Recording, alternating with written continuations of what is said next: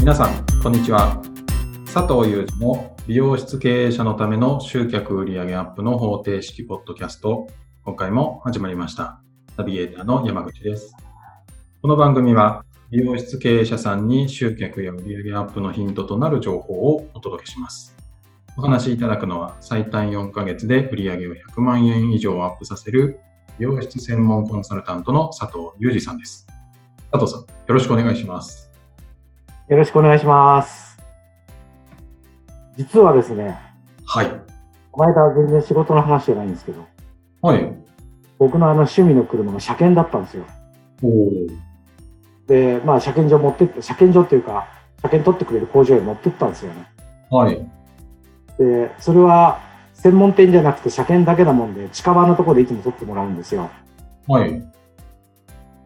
そしたら、トヨタ自動車関係の人が、はい。のたまたま来たんですよね。はい。なんか修理かなんかに出す意味だと思うんですけど。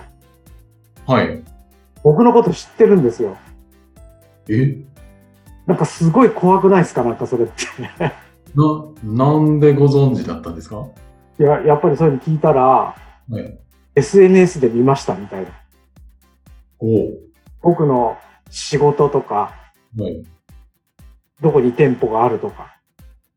えー、車に乗ってるとかっていうの全部知ってて。はい。有名ですよとか言われちゃって。で、ほら、これ自分でそういうの発信したことないから。はい。だ誰かが言った、書き込んだんでしょうね、なんかね。はい。知ってる人が。いやー、怖いなと思って SNS。怖いですね。怖いですよ、まあ佐藤さんのお車があれだから、もしかしたら地元とかではすごく有名なのかなとか想像するんですけど。うん、なんか、そうそう、え、そんなに広まってるんですかって聞いたら、いや、結構有名な話じゃないですかぐらいのこと言われて、えー、入ったなと思って、本当悪いことできないですよね。そうですね。ねもう本当に気をつけます。SNS 皆さんも注意してください。なんかどこで見られてるかわかんないですよね。ねまあ、ニュースでよくいじめの対象になったりとかね。うん、それあのプロのね、スポーツ選手が亡くなったりしてるじゃないですか。やっぱり気をつけなきゃいけないですよね。そうですね。まあ、うまく活用すれば反則にも使えるんですけどね。はい。ということで、はい。始めていってよろしいでしょうか。ぜひお願いします。はい。今日はですね、僕もお金を払って勉強させてもらってる、まあ尊敬してる方がいるんですけど、はい。まあその方がよく言うことで、で、これ、すごく美容室の経営者にもすごく使えるというか当てはまることなんですよ。はい。なんで今日はちょっとその話をさせていただこうと思うんですけど、はい。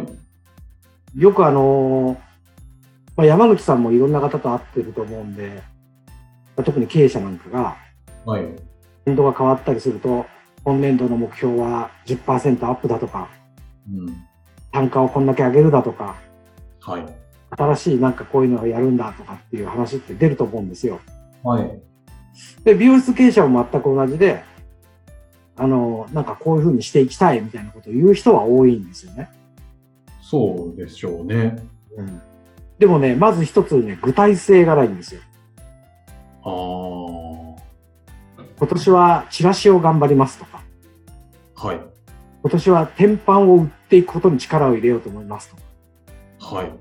新しいメニューが見つかったんで、それを売っていこうと思いますとか。はい。って言うんですけど、全く具体性がないじゃないですか。まあ確かに。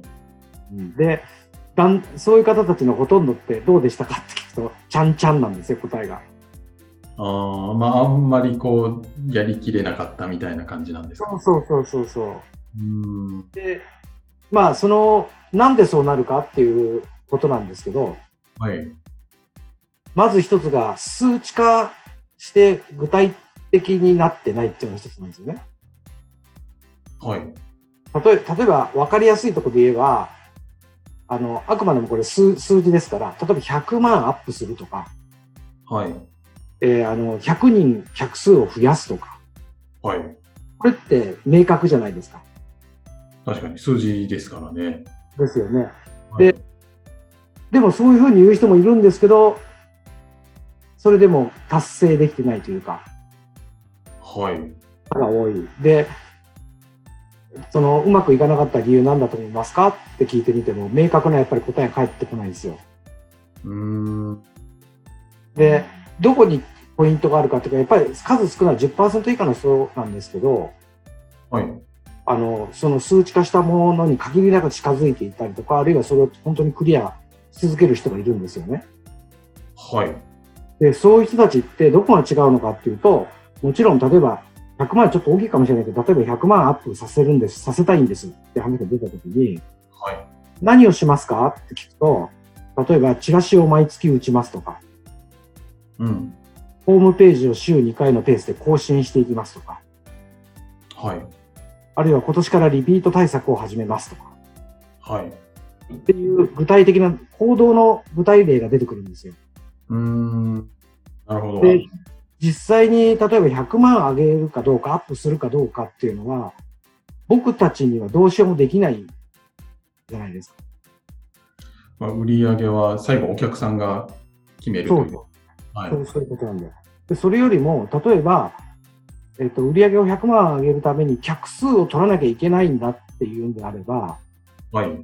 例えばその客数は何人必要なのかっていうのをちゃんと数値化して、はい。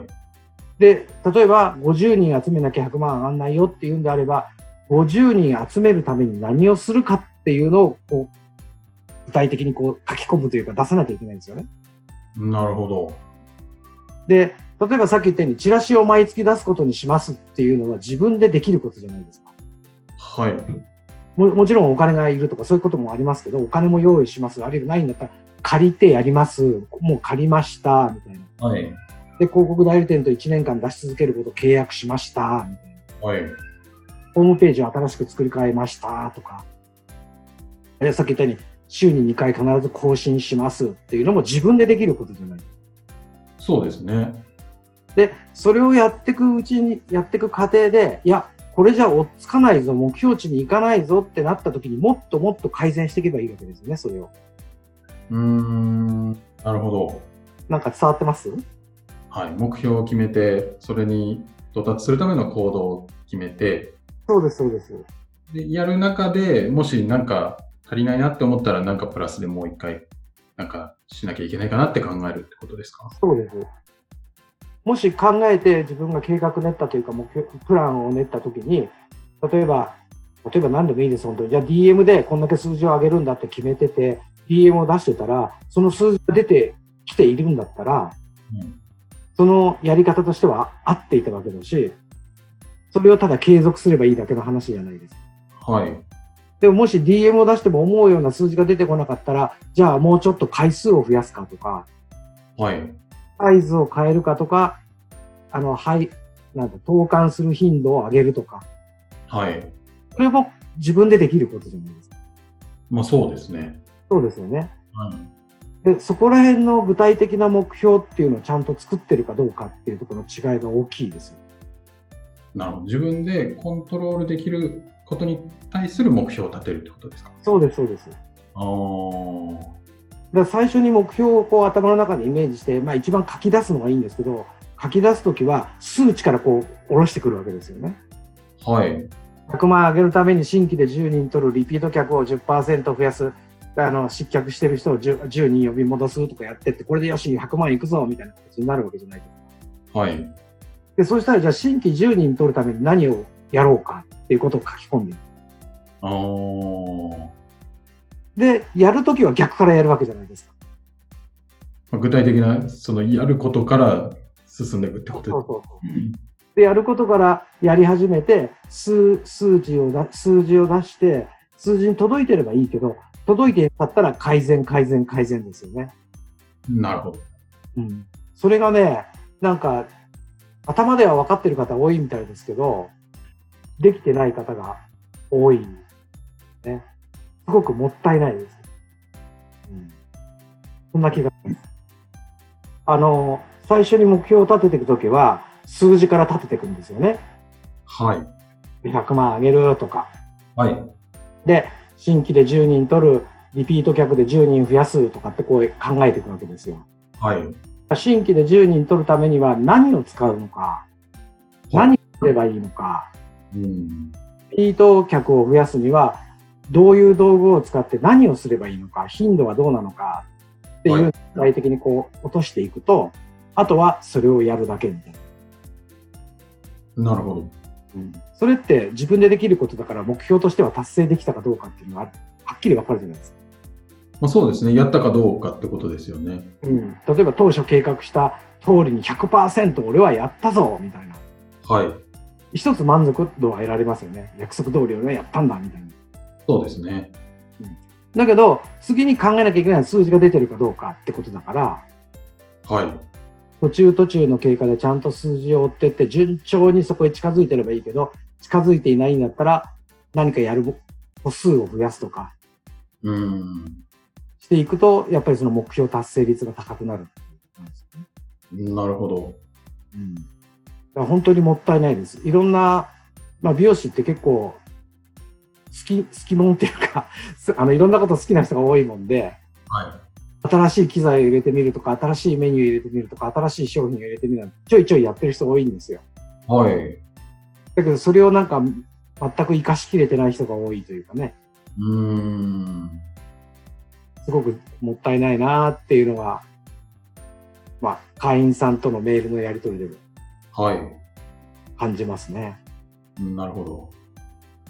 じゃあなんかそういう、せっかくなんか新しい取り組みをするんであれば、そういう、じゃあ売り上げとか集客の目標にもつなげて、で、さらに、で、それ達成するためにどういう行動までやるかみたいな落とし込みまですると、結構その狙った、こう、数字を達成する確率が高まっていくっていう感じなんですか。そうですね。本当そうです。だけちょっと後付けになっちゃいますけど、うん。あのほら、コロナの宣言解除になって、はい。全国的に解除になったじゃないですか。そうですね。で、やっぱり、あの、東京都でもちょっとは、外れって言ったら失礼ですよね。都心部じゃないお店とか、はい。あるいは地方、僕なんか静岡県ですけど、静岡なんかでは、えっ、と、5月か、かなり売り上げが戻ってきてるんですよ。あ、そうなんですか。はで、6月まだ入ったばっかりですけど、い。中経過で見ても、大体、うちの店もそうですし、会員さんからの報告を聞いてても、結構いい感じで数字が上がってるんですよ。えー。なんで、いや、まあ、多分我慢してたんだと思いますよ、お客さんの方は。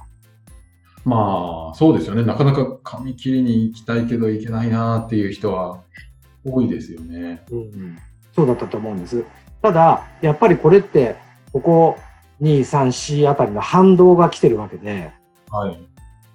だから来月、再来月、同じように順調にいくかっていうと、そうは限らないんです。うーん。なるほうん。だから、今、まあ、お客さん戻ってきて忙しい時だと思うんですけど、ど。はい。今やだからなんか反則計画をちゃんとしっかり立てるべきです。なるほど。安心しきっちゃダメだと思います。うーん。なんかついつい安心はしちゃいたい気持ちもわかりますけど、うん。時だからこそ。うん。